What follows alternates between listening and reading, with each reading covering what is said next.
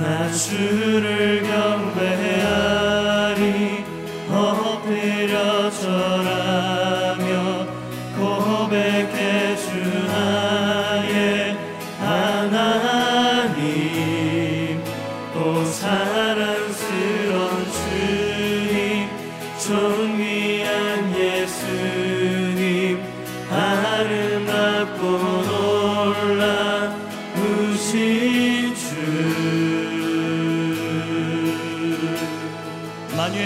높임을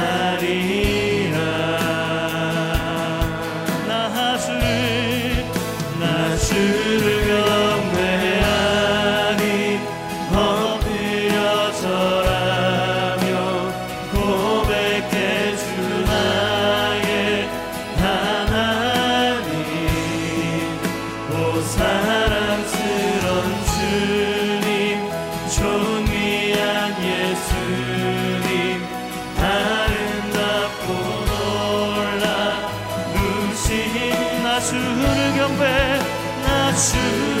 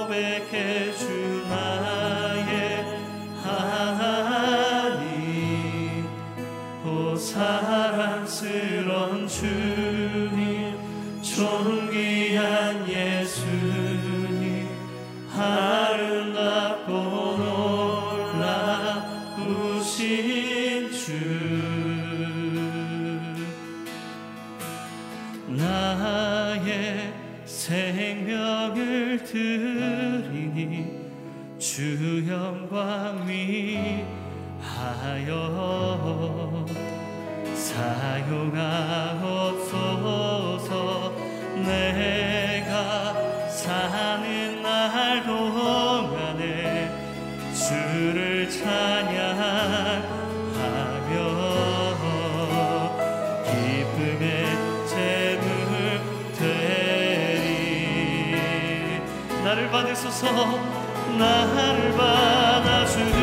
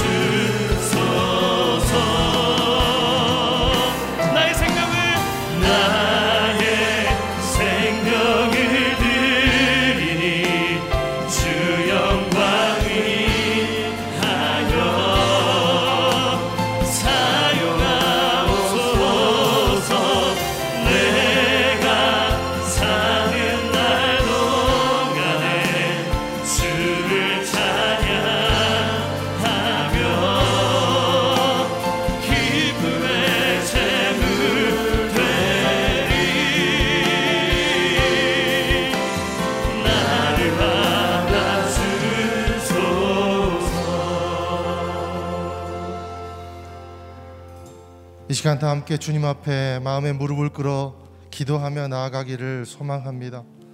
사랑하는 주님 이 시간 주님의 그 삼위일체의 친밀한 교제 안으로 내가 들어가기를 소망하며 나아갑니다. 그래서 우리가 주 안에서 한 공동체임을 확인하게 하여 주옵소서. 하나님의 넓고 크신 놀라운 사랑을 오늘 경험하며 두 손 들어 찬양하고 우리의 삶 가운데 주님의 사랑을 펼쳐 보여주는 귀한 인생 되게 오늘의 삶 되게 축복하여 주시옵소서. 아버지 선포하는 주의 종의 입술을 통해서 주님의 말씀이 드러나게 도와주시고 우리는 말씀 위에 굳게 서는 놀라운 역사가 임하게 하여 주옵소서. 함께 기도하며 나아가겠습니다. 사랑하는 주님, 주님의 은혜로 우리를 불러 주심을 감사합니다. 우리에게 소망을 허락해 주시고 예배하는 능력과 하나님의 말씀을 보는 눈을 주셔서 감사를 드립니다. 오늘 주의 예수 그리스도의 그 은혜와 십자가의 사랑을 힘입어 나아갈 때 삼위일체의 친밀한 관계 안으로 들어갈 수 있게 하여 주옵소서. 하나님의 말씀을 사모하는 마음을 열어 주옵소서. 말씀을 통해서 우리의 아버지 마음이 굳세게 도와주시고 주님 종의 입술을 통해서 나오는 그 말씀이 하나님의 말씀이 되게 도와주시고 기름 부어 주시고 강건하게 축복하여 주옵소서. 주의 말씀으로 우리는 굳게 서는 놀라운 역사가 임하게 하여 주시옵소서. 할렐루야. 보잘것없는 우리 영혼을 부르셔서 끊어진 관계를 회복시켜 주시고 아버지 품으로 거침없이 달려갈 수 있도록 다리가 되어 주신 십자가의 예수님 사모합니다. 또한 살아서 죽지 아니하고 죽어서도 다시 사는 존재로 살게 하시는 부활의 예수님 찬양합니다. 오늘도 목마름으로 죽게 나왔으니 주여 우리의 마음을 은혜의 봄비로 채워 주시옵소서. 특별히 예배 가운데 나왔으나 여전히 나그네 같은 마음 꺾인 무릎으로 예배하는 영혼을 위로하여 주옵소서. 세상 염려와 근심이 엄습하지 않도록 넘치는 위로로 만져 주셔서 드디어 굳세게 아침 해를 맞이하는 그날이 바로 오늘이 되게 하여 주옵소서. 하나님의 말씀을 선포하시는 종의 입술을 강건하게 붙잡아 주시고 기름 부어 주시고 듣는 우리도 주의 말씀에 굳게 서는 역사가 임하게 하여 주옵소서. 예수 그리스도 이름으로 기도합니다. 아멘. 할렐루야. 오늘 국내외 교회에서 우리 또 CGN으로 유튜브로 함께 예배에 참여하는 귀한 성도님 주님의 이름으로 환영하고 어, 축복합니다. 특별히 우리 선교사님들의 마음 가운데 큰 위로와 소망과 도전이 있게 되는 역사가 있기를 바랍니다. 아, 우리 함께 우리 자기 자신을 한번 축복하겠습니다. 가슴에 한번 손을 얹고 소망의 복음을 굳게 잡겠습니다. 함께 한번 선포하시겠습니다. 아멘. 오늘 우리에게 주신 말씀을 함께 나누기를 원합니다. 마태복음 22장 15절에서 22절까지 말씀입니다. 마태복음 22장 15절에서 22절까지 말씀을 저와 여러분이 교독으로 읽고 마지막 절은 함께 읽겠습니다. 이에 바리새파 사람들이 나가 어떻게 하면 예수의 말을 트집 잡아 함정에 빠뜨릴까 궁리했습니다. 그들은 자기 제자들과 헤롯 당원들을 예수께 보내 물었습니다. 선생님, 우리는 선생님이 진실한 분이시며 진리에 따라 하나님의 도를 가르친다고 알고 있습니다. 그리고 사람을 겉모습으로 판단하지 않기 때문에 사람에 의해 좌우되는 분이 아니신 것도 압니다. 그러니 말씀해 주십시오. 선생님의 의견은 어떻습니까? 저희가 가이사에게 세금을 바치는 것이 옳습니까? 옳지 않습니까? 그러나 예수께서는 이들의 악한 속셈을 알고 말씀하셨습니다. 이 위선자들아, 왜 너희가 나를 시험하느냐? 세금으로 내는 돈을 내게 보이라. 그들이 데나리온 하나를 예수께 보여드리자. 예수께서 그들에게 물으셨습니다. 동전에 있는 얼굴과 새겨진 글자가 누구의 것이냐? 그들은 가이사의 것입니다라고 대답했습니다. 그러자 예수께서 그들에게 말씀하셨습니다. 그러므로 가이사의 것은 가이사에게 바치고 하나님의 것은 하나님께 바치라. 그들은 예수의 말씀을 듣고 경탄했습니다. 그리고 예수를 남겨둔 채 떠나갔습니다. 아멘. 아, 이 시간 하나님의 것을 하나님께 드리는 삶이란 제목으로 우리 차세대 본부장으로 섬기시는 노이태 목사님께서 말씀을 어, 선포하시겠습니다. 기도하겠습니다. 하나님 이 시간 가운데 함께하여 주시옵소서. 성령님 저희들의 마음 가운데 함께하여 주시옵소서. 제 입술 가운데에 정결형을 부어 주셔서 말할 것을 온전히 말하게 하시고 듣는 우리 모든 성도님들의 마음 가운데에 함께 하셔서 말하는 이나 듣는 이나 조금 더 예수님 닮아가는 귀한 시간 되게 역사하여 주시옵소서. 예수님의 이름으로 기도드렸습니다. 아멘. 무엇을 간절히 바라고 사십니까? 아, 저에게는 아들이 세명 있습니다. 이 친구들에게 선물을 사줄 때 정확한 기준이 있습니다. 선물은 1년에 딱 두 번. 어, 생일에는 책으로만 받아야 하고요. 아이들에게는 선물이 아닐 수도 있죠. 아, 그리고 어린이날에 정해진 한도 내에서 선물을 받을 수 있습니다. 자녀들이 사달라는 것을 다 사주게 되면 자녀들의 만족감은 높겠지만 어, 당장 먹고 사는 것에 지장이 생길 수 있기 때문에 예, 조절해서 아이들에게 사줘야만 합니다. 예, 한도 내에서 구입을 해야 되기 때문에 원하는 선물을 아이들이 다 얻을 수가 없습니다. 이제 청소년이 된 막내 아들이 그래서 지난 2년간 어, 어린이날 생일 선물을 예, 받지 않고 올해까지 보태서 얼마 전에 선물을 하나 구입했습니다. 어, 가장 저렴하게 구입하는 방법은 해외에서 구입하는 겁니다. 아, 그럼 이제 해외에서 구입하면 저렴해서 좋지만 배송까지 오랜 시간이 걸린다는 게 참 마음을 어렵게 하는 일입니다. 그래서 아들이 저에게 질문을 합니다. 아빠, 선물이 언제 와요? 어, 준비 중이래. 아빠, 선물이 언제 와요? 선물을 기다리며 하루가 멀다고 질문을 하는 아들에게 아들아, 선물이 빨리 오면 좋겠지. 그것을 기다리는 너의 마음이 간절한가 보구나. 이렇게 따뜻하게 말해주면 참 좋았을 텐데. 이렇게 말하면 계속 물어볼 수 있겠다는 생각에 한 번만 더 물어보면 취소시킨다. 이렇게. 라고 생각만 했습니다. 예. 예. 예. 처음 드렸던 질문을 한 번 더 드리도록 하겠습니다. 무엇을 간절히 바라고 계십니까? 예수님께서는 오늘 본문을 통해 크리스천, 예수님을 구주로 믿고 또 하나님의 성품을 담는 것을 인생의 목적으로 삼고 있는 우리들에게 오늘 무엇을 간절히 바라며 살아야 할지에 대해서 알려주고 계십니다. 아, 제가 읽도록 하겠습니다. 오늘 본문의 21절 하반절입니다. 하나님의 것은 하나님께 바치라. 하나님의 것은 하나님께 바치라. 예수님께서 이 말씀을 주신 이유는 무엇이며 우리가 하나님께 바쳐야 할 하나님의 것은 무엇인지 오늘 말씀을 통해 살펴보도록 하겠습니다. 예수님께서는 공생의 기간 동안 네 번의 유월절을 맞으십니다. 그 기간 동안 늘 예루살렘에 방문하셨죠. 오늘 본문은 예수님께서 마지막 유월절을 보낸 그리고 그 중에서 예루살렘에 방문한 화요일을 배경으로 두고 있습니다. 우리가 이미 잘 알고 있는 것처럼 마태복음 21장에서 보았던 것처럼 예수님은 주일에 예루살렘에 입성하십니다. 그리고 월요일에 성전을 방문하시죠. 제가 성전을 아주 간략하게 그려보도록 하겠습니다. 이게 헤롯이 지은 성전이고요. 요 즈음에 그 재단이 있습니다. 제사를 지내는 그 동서 남북입니다. 어, 서쪽 바깥쪽에 시장이 있습니다. 시장에서 물건을 파고 사는 것은 전혀 문제가 되지 않습니다.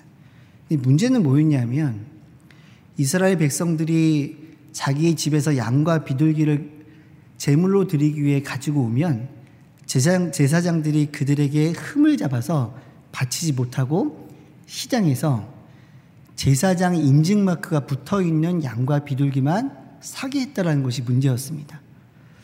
어, 이 문제에 더불어서 한 가지 더 문제가 발생을 했죠. 그것은 무엇이냐면 서쪽 시장에서 재물을 들고 계단으로 올라가서 재단으로 나아가야 했습니다. 그러니까 이것을 틈새 시장으로 그 상인들은 보았던 것 같습니다. 그래서 제사장들과 결탁을 하고 이 서쪽에 있었던 시장을 재단 옆에 있는 성전 옆에 있는 이방인의 뜰에 들고 올라가서 장사를 했다라는 것입니다. 당연히 누군가는 이것으로 불법적인 이득을, 이득을 보았을 것입니다. 예수님께서는 성전에서 장사하는 자들을 내쫓으시며 이렇게 말씀하셨습니다. 내 집은 기도하는 집이다. 이 집을, 이 성전을 강도의 소굴로 만드는구나. 예수님께서 성전에서 장사하는 사람들, 그리고 장사를 허용한 사람들, 그리고 이것으로 이득을, 이권을 누리고 있는 사람들을 향해서 강도라고 말씀을 하셨습니다. 그 일이 있던 다음 날, 화요일, 예수님은 다시 성전을 방문하십니다. 그리고 우리가 이미 설교에서 들었던 포도원 비유를 들어주십니다. 이것은 하나님의 이름으로 자신들의 기득권을 행사하던 자들을 향한 하나님의 심판 메시지였습니다. 강도.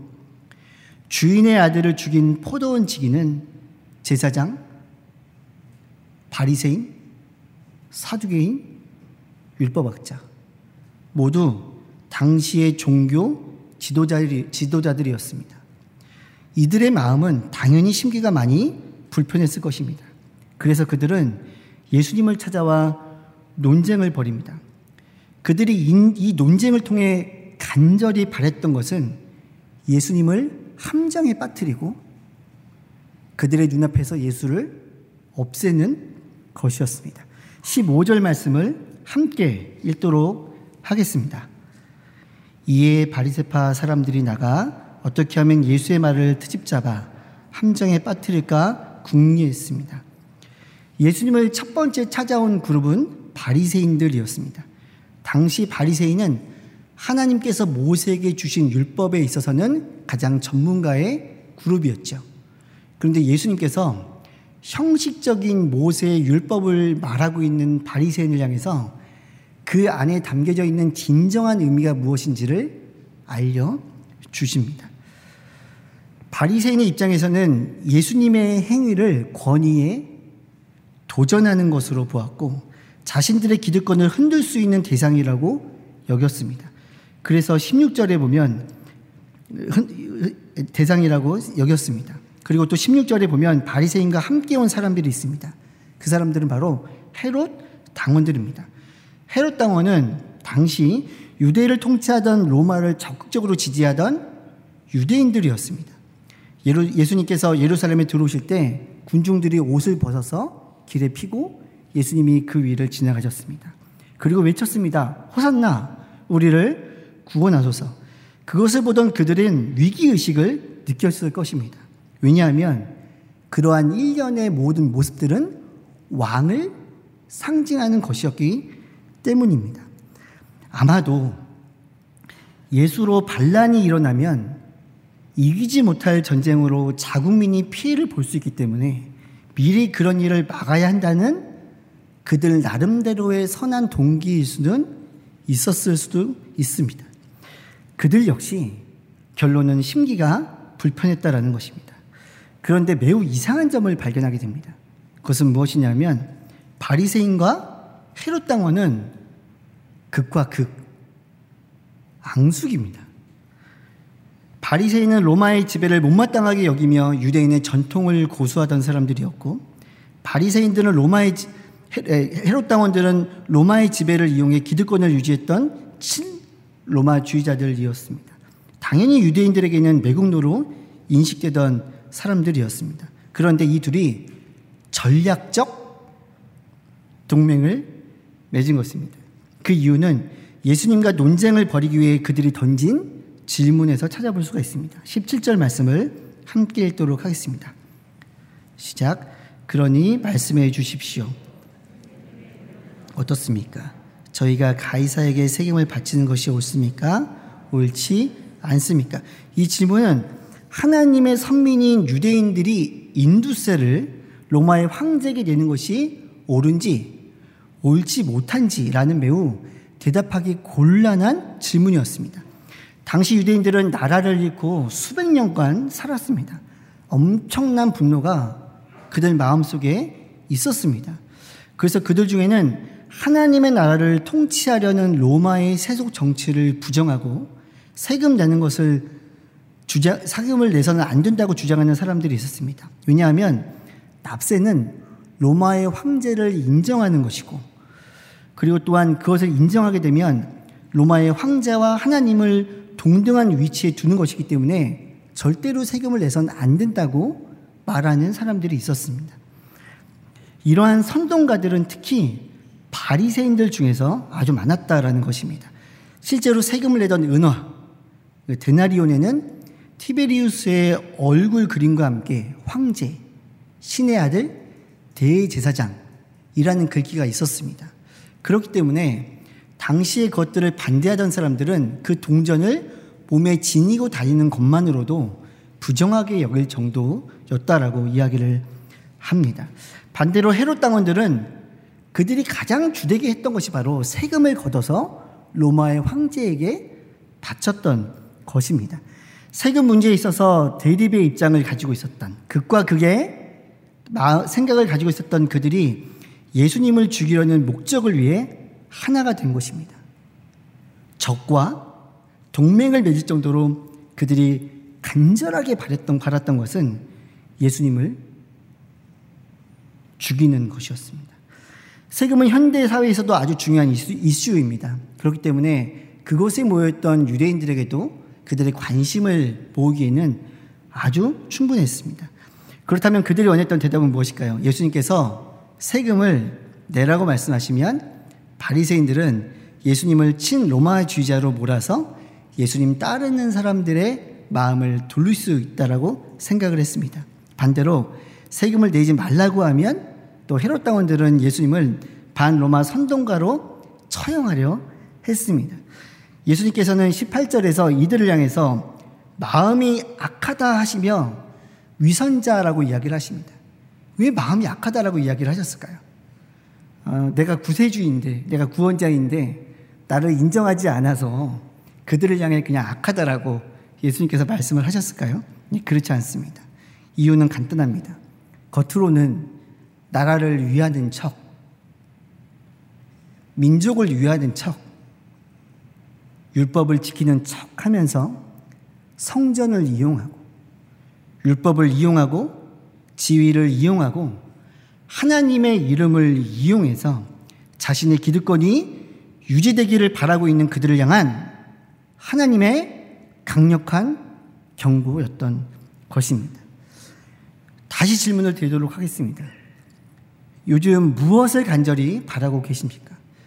아, 간절히까지는 아닐지라도 요즘 무엇에 가장 관심을 두고 있는지를 알 수 있는 쉬운 방법이 있다라고 합니다. 그것은 무엇이냐면 만약 유튜브라는 어플리케이션을 사용을 하신다면 아, 유플, 어플리케이 유튜브 어플리케이션을 딱 열었을 때 나를 반기고 있는 영상들 그 영상들이 무엇인지를 보면 내가 무엇에 가장 관심을 두고 살아가고 있는지를 알 수 있다라고 합니다. 바리새인과 헤롯 당원들을 보며 그러면 우리가 생각해야 될 것은 무엇입니까? 나의 관심이 나의 만족, 나의 기득권에 있는지, 아니면 나의 만족, 나의 관심이 하나님께 있는지 우리는 살펴봐야 한다라는 것입니다. 첫 번째로 우리는 마음을 살펴보았습니다. 그럼 이제 마지막으로 우리의 마음에 담아야 할 것은 무엇인지 함께 보도록 하겠습니다. 세금 논쟁으로 예수님을 함정에 빠뜨리려 하는 그들에게 예수님께서 이렇게 말씀하십니다. 20절과 21절 말씀입니다. 함께 읽겠습니다. 시작. 예수께서 그들에게 물으셨습니다. 동전에 있는 얼굴과 새겨진 글자가 누구의 것이냐? 그들은 가이사의 것입니다. 라고 대답했습니다. 그러자 예수께서 그들에게 말씀하셨습니다. 그러므로 가이사의 것은 가이사에게 바치고 하나님의 것은 하나님께 바치라. 예수님께서는 세금으로 내는 돈을 보이라고 말씀하십니다.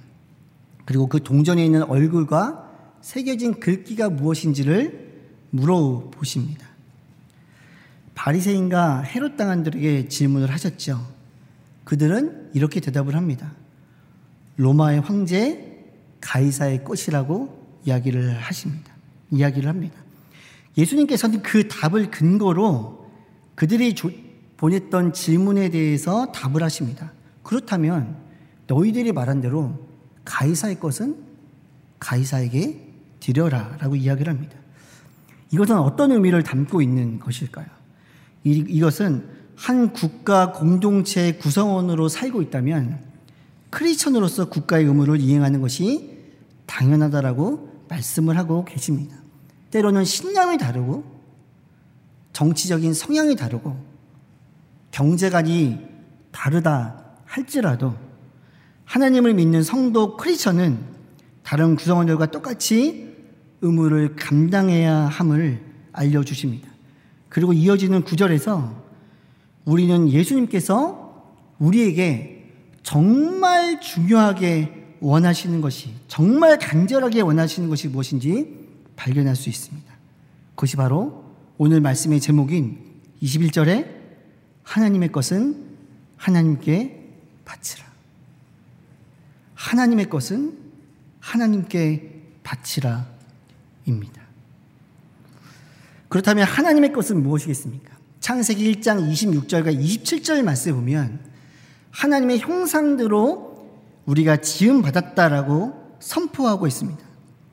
하나님의 것은 하나님께 바치라라는 예수의 말씀은 하나님의 형상대로 창조되었음을 나 스스로 알고 그리고 그 크리스천으로서 살아가면서 나의 삶 전체가 하나님의 것임을 인정하고 그 모든 것을 하나님께 드리며 살아가는 삶이 되어야 한다라는 것입니다. 또한 하나님께서 모든 나라와 민족의 역사의 주관자가 되시며 지금도 나를 인도하시고 나의 역사를 이끌어가는 분이심을 고백하며 그분께 헌신과 충성의 삶을 살기로 결단하는 것. 예수님은 우리들에게 그것을 말씀해 주시고 계십니다. 신명기 6장 5절은 너는 마음을 다하고 뜻을 다하고 힘을 다하여 내 하나님 여호와를 사랑하라고 우리들에게 이야기를 합니다. 마음과 뜻과 힘 그것을 합치면 바로 우리의 모든 것이 된다라는 것입니다. 나의 모든 것을 하나님께서 주셨음을 알고 내 생명까지도 하나님께서 주셨음을 알고 그것을 드리며 나아가는 인생. 예수님께서 우리들에게 간절히 바라시는 것입니다. 아, 부족하지만 저의 이야기 하나를 들려드리도록 하겠습니다. 어, 저는 매년 11월이 되면 그 다음 해의 계획을 세웁니다. 그 중에서 첫 번째, 세, 첫 번째 세우는 계획은 그 영성, 하나님과 어떻게 하면 더욱더 친밀한 관계를 맺을 수 있을지에 대해서 아, 계획을 세우게 됩니다. 제가 기도하면서 어떻게 하나님과 친밀하게 지낼 수 있을까 하다가 제 마음 가운데 들어왔던 것은 어, 예수님을 정말 많이 생각했으면 좋겠다. 그래서 제가 모든 첫, 첫 번째 걸음을 디딜 때 제 마음속으로 예수님을 부르는 것으로 제가 계획을 세웠습니다. 그런데 그것이 참 실행하기가 어려웠습니다. 그래서 제가 어, 생각하, 생각하고 결정한 것은 어, 나를 불편하게 하는 습관을 만들고 그 불편하게 하는 습관으로 예수님을 생각하자. 그래서 제가 결정한 것이 모든 첫 발을 디딜 때 무조건 왼발부터 걷기 시작을 했습니다. 아, 왜냐하면 그 왼발 제가 왼발부터 걸으면 의식적으로 걸어야 되기 때문에 그때 예수님을 제가 이렇게 부를 수가 있는 것이죠. 제가 왜 이런 생각을 했냐면 아, 하루 잠시 큐티하고 기도하는 것으로 제 마음을 하나님의 주권으로 다스리는 것이 너무 어려웠기 때문입니다. 아, 불편한 몸의 습관을 만들어서 의식적으로 예수님을 생각하자. 그리고 아, 저녁에 아침에 일어날 때 침대에서 내려오면서 왼쪽 발부터 내려오면서 예수님을 생각하고 또 식탁으로 들어가면서 제가 왼쪽 발부터 들어가면서 예수님을 생각을 합니다. 현관문에서 밖으로 나올 때 왼쪽 발부터 내디디면서 예수님을 생각합니다. 그런데 제 평생 습관이 그렇지 않았기 때문에 이것이 참 어렵습니다. 그래서 저도 모르게 왼발로 걸어야 되는데 오른발부터 걷는 거예요.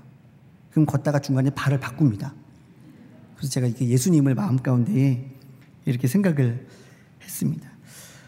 아, 새로운 습관을 만드는 것이 참 쉽지 않았죠. 왜냐하면 저는 평생 모든 걸음을 시작할 때 오른발부터 걸었기 때문입니다. 이것을 다르게 말을 하면 저는 정해진 시간에 기도했고 정해진 시간에 말씀을 보았지만 그 외의 시간에는 하나님의 뜻을 구하기보다는 제 경험, 제 지식으로 일을 시작하고 제 경험으로 일을 진행하면서 후회하기, 후회하는 일이 반복되었기 때문에 그렇습니다. 그러던 중 하루의 일입니다. 제가 양지에 있는 H29 비전 빌리지에서 선교사님들께 강의를 하고 제가 교회로 돌아왔습니다. 서빙고에 서빙고에 차를 세우고 이제 차에서 내릴 때가 제가 운전석에서 내려오니까 제가 왼쪽 발부터 내려오지 않습니까? 제가 마음속으로 예수님을 부르며 내려온 겁니다. 근데 어, 이 서빙고에 가끔 가다가 예상치 못한 한강의 강력한 바람이 불어올 때가 있습니다. 제가 예수님을 부르면서 제 마음 가운데 굉장히 감사한 마음과 함께 왼발을 내딛는 순간에 저의 의지와 상관없이 한강의 강력한 바람이 저의 문을 아주 활짝, 아주 빠르고 세게 열어버렸습니다. 근데 문제는 뭐냐면 그 옆에 다른 차량이 주차를 하고 있었다는 것입니다. 저의 문이 열, 저의 문이 다른 차에 이렇게 옆에 딱 부딪히는 것을 가지고 전문 용어로 문콕이라고 합니다. 그런데 이거는 문콕이 아니라 이것은 문콕이 아닌 문박. 문콕이 제가 봐도 너무 놀랄 정도로 옆에 있는 차를 세게 친 거예요. 근데 그때 제 마음 가운데 딱 들어오는 생각이 뭐였냐면, 뭐 차를 운전하다 보면 이런 일도 있고, 내 차에는 수십 군데의 문콕 자국이 있는데, 뭐, 그럴 수도 있지 않나. 그러면서 제 마음 가운데 방금 전에 불렀던 예수님의 이름은 온데간데 없고, 세상의 마음이 저를 지배하기 시작하는 것이었습니다.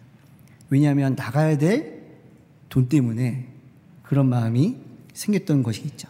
근데 제가 굉장히 부끄러운 이야기인데요. 그 순간 제가 그런 생각과 함께 어디를 바라봤냐면 그 제가 문콕한 차에 앞 유리창에 블랙박스가 붙어 있는지 안 붙어 있는지를 너무나 자연스럽게 바라보는 겁니다. 그냥 바라본 겁니다. 그 어떤 의미를 담지 바라본 겁니다. 그리고 내렸습니다. 그리고 문을 문을 닫고 마음 가운데 굉장한 찔림이 있어서 그래 아, 내가 방금 예수님 불렀고 또 이분은 이것 때문에 마음이 힘들 수 있으니 내가 전화를 하고 이분께 보상을 해드려야 되겠다. 그리고 그 차로 갔습니다. 그리고 전화 그리고 제가 진짜로 말씀을 드린 건데 제가 전화를 하려고 했습니다. 근데 전화번호가 없는 거예요. 전화를 하려고 했는데 전화번호가 없는 겁니다. 아, 어쩔 수 없네. 아니, 전화번호가 없는데 어떻게 전화를 하지? 아, 그리고 제가 뒤를 돌아서 이제 사무실로 이제 발걸음을 향했습니다. 그런데 원래 왼발부터 걸어야 되는데 제가 일부러 오른발부터 걷는 거예요. 근데 왼발부터 걷건 오른발부터 걷건 그때부터 제 마음 가운데에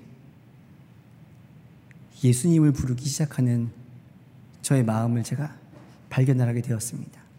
사무실에 왔고 어, 사무실에서 타이핑으로 그분께 짧은 편지를 쓰고 그리고 스카치 테이프를 들고 다시 차로 향했습니다. 아, 차를 향할 때 제 마음에는 어떤 마음이었을까요? 아, 생각으로는 아, 차가 가면 가고 없으면 좋겠다라는 저의 마음과 예수님을 부르는 저의 마음이 충돌을 하면서 차에, 차를 향해 저의 발걸음을 옮겼습니다. 아, 차가 있었을까요? 없었을까요? 네, 있었습니다. 차가 그 자리에 네, 그대로 있었습니다. 제가 써간 편지를 전화번호를 잘 적어서 그 차에, 차에 붙이고 아, 제가 이제 뒤를 돌았습니다. 그리고 발걸음을 뛰면서 저희 마음 가운데서 그 짧은 시간 동안 수없이 많이 울렸던 그 예수님의 이름을 제가 마음 가운데 불렀습니다. 근데 그때 몰려오는 평안함, 그때 몰려오는 그 기쁨, 잠시 후에 나갈, 잠시 후에 보상을 해야 될 돈과는 상관이 없이 예수로 인해 선택하고 예수로 인해 결정했던 것. 그 예수의 이름을 부를 때 제 마음 가운데 들어왔던 그 평안함은 지금도 잊을 수 없는 평안함입니다. 마지막으로 질문을 드리도록 하겠습니다. 요즘 무엇을 간절히 기다리고 계십니까? 만약 나의 만족을 위해 이곳에 있고, 나의 만족을 위해 내가 있는 곳에 늘 머무르고, 내가 나의 만족을 위해 일을 하고, 세상적인 만족을 위해 평안을 유지하고, 더 큰 평안을 위해, 더 큰 세상적인 평안을 위해 살아가고 있다면, 그것은 바리새인과 헤롯 땅을 붙들었던 영에 묶여 있는 것입니다. 하지만 반대로 하나님을 위해 이곳에 있고 하나님을 위해 일을 하고 예수를 위해 길을 걷고 예수를 위해 숨을 쉬며 살아간다면 그 일이 어떤 일이건 그것은 하나님의 것을 하나님께 드리는 하나님이 원하시는 하나님이 간절히 소망하시는 하나님의 삶임을 기억해야 됩니다. 이제 말씀을 마칩니다. 예수님을 구주로 믿고 하나님을 닮아가는 것을 인생의 목적으로 두고 있는 나, 그리고 여러분, 그리고 우리 크리스찬. 우리는 기억해야 됩니다. 나의 모든 것을 하나님께서 주신 것으로 믿으며 나의 모든 것을 하나님께 드리는 삶을 살아가는 것. 그것이 우리가 누릴 특권이며 그 삶을 오늘 하루 치열하게 살아가는 저와 여러분들이 되기를 예수님의 이름으로 축복합니다. 기도하겠습니다. 하나님, 하나님께서 우리들에게 간절하게 원하시는 삶이 무엇인지를 오늘 말씀을 통해 함께 나누었습니다. 세상에 있는 모든 사람들이 크건 작건 각자의 바램을 위해서 그것을 성취하고자 살아갑니다. 하지만 하나님, 오늘 말씀을 통해 하나님께서 우리에게 원하시는 것이 무엇인지를 우리는 다시 한번 정확하게 알게 되었습니다. 예수를 위해 길을 걷고, 예수를 위해 일을 하고, 예수를 위해 숨을 쉬고, 예수를 위해 오늘 하루를 살아갈 수 있는 우리 모두가 되게 인도하여 주옵소서. 예수님의 이름으로 기도드렸습니다. 아멘.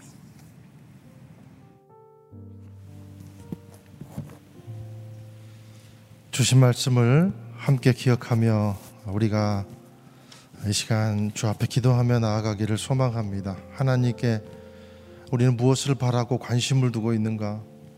또 우리는 무엇을 담아 어떤 마음을 담아 하나님께 우리의 인생을 드려야 되는가? 우리가 주님의 말씀을 들었습니다. 하나님 나는 교회를 어떻게 생각하고 있습니까? 하나님 나는 오늘 우리에게 우리에게 주어진 삶, 나에게 주어진 삶을 어디에 무엇을 바라고 관심을 두고 있습니까? 하나님 무엇이 진정한 권위입니까? 우리 예수님의 권위 앞에 내가 무릎 꿇어 나아가는 이 아침이 되게 인도해 주옵소서.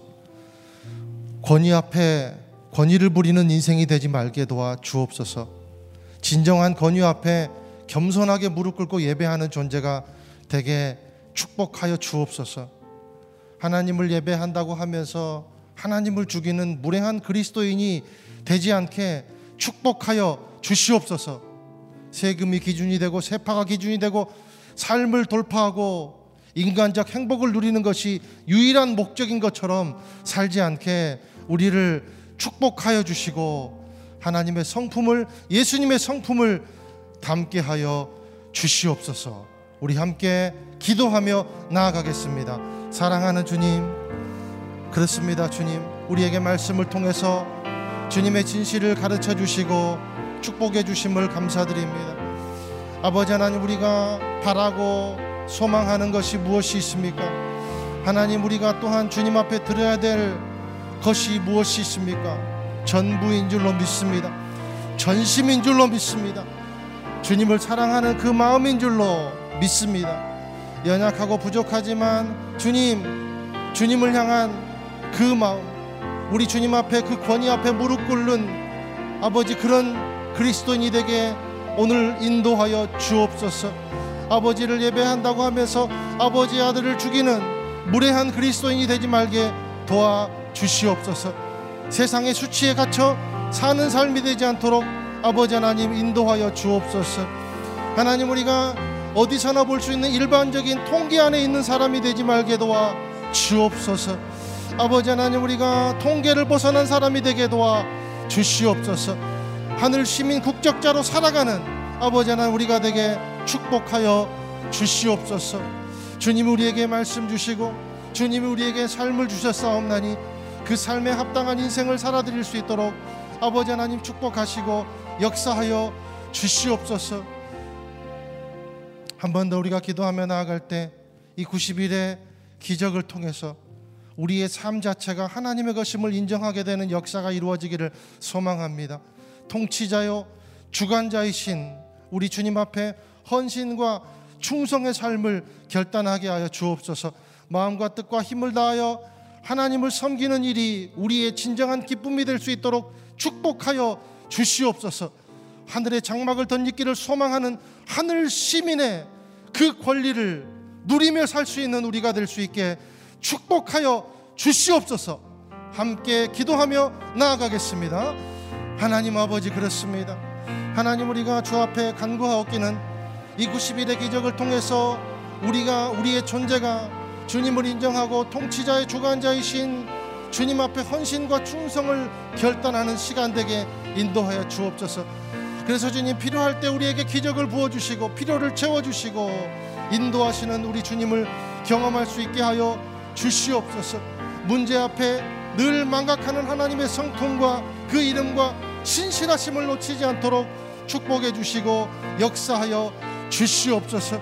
근심보다 위로가 더 크게 작용하는 삶, 절망보다 소망이 더 크게 작용하는 삶, 분노보다 화평이 더 크게 작용하는 삶, 나의 뜻보다 하나님의 뜻이 더 크게 작용하는 삶, 거짓보다 주님 진실이 작용하는 삶이 되게 도와 주옵소서. 우리의 육체가 날로 후패해져 가지만 주여 진실하게 낡아지게 인도하여 주시옵소서. 주님, 우리 92제 기적을 통해서 나라가 살아나게 하시고 민족이 살게 하시고 교회가 살게 하시고 우리의 삶에 주님이 주시는 그 기능들이 회복될 수 있도록 주님 축복하시며 역사해 주시옵소서. 우리에게 부한 마음을 허락하여 주시고 치료와 치유의 은혜를 부어 주시옵소서. 할렐루야. 사랑하는 주님, 주님의 말씀을 우리에게 부어 주심을 감사를 드립니다.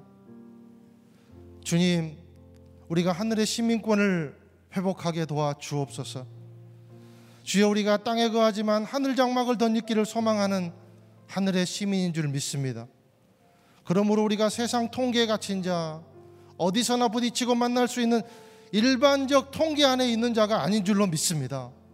그러므로 주여 이 땅에서 살지만 하늘 시민 국적자로 살아가는 저희들이 땅이 종착지인 것처럼 매어 사는 삶이 되지 않게 축복하여 주시옵소서. 위선과 육적 가치에 목마르고 세금에 갇힌 자가 되지 말게 하시고 하나님의 기뻐하시고 온전하신 뜻을 늘 구분하며 세상 근심이 지배하는 것이 아니라 하나님의 기쁨이 되는 그 근심을 채워드리는 귀한 인생 되게 축복하여 주시옵소서.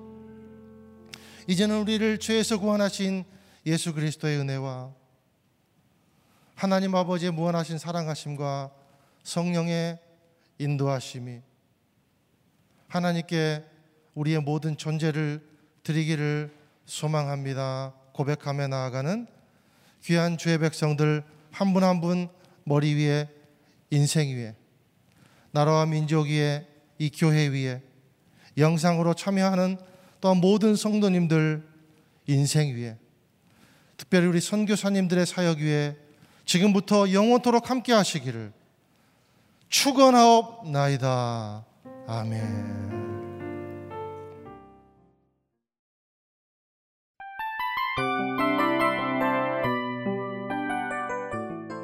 이 프로그램은 청취자 여러분의 소중한 후원으로 제작됩니다.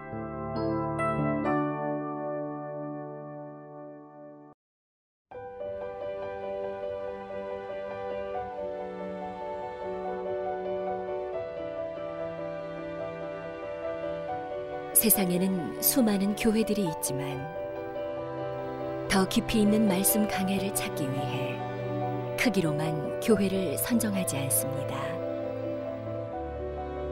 보다 좋은 영적 콘텐츠를 더 많이 나누기 위해 방송비를 받지 않습니다. 1년 365일 복음만 전하고 싶어서 우리는 광고를 하지 않습니다. 온누리의 복음을 땅끝까지 CGN TV와 함께 땅끝 선교사가 되주세요.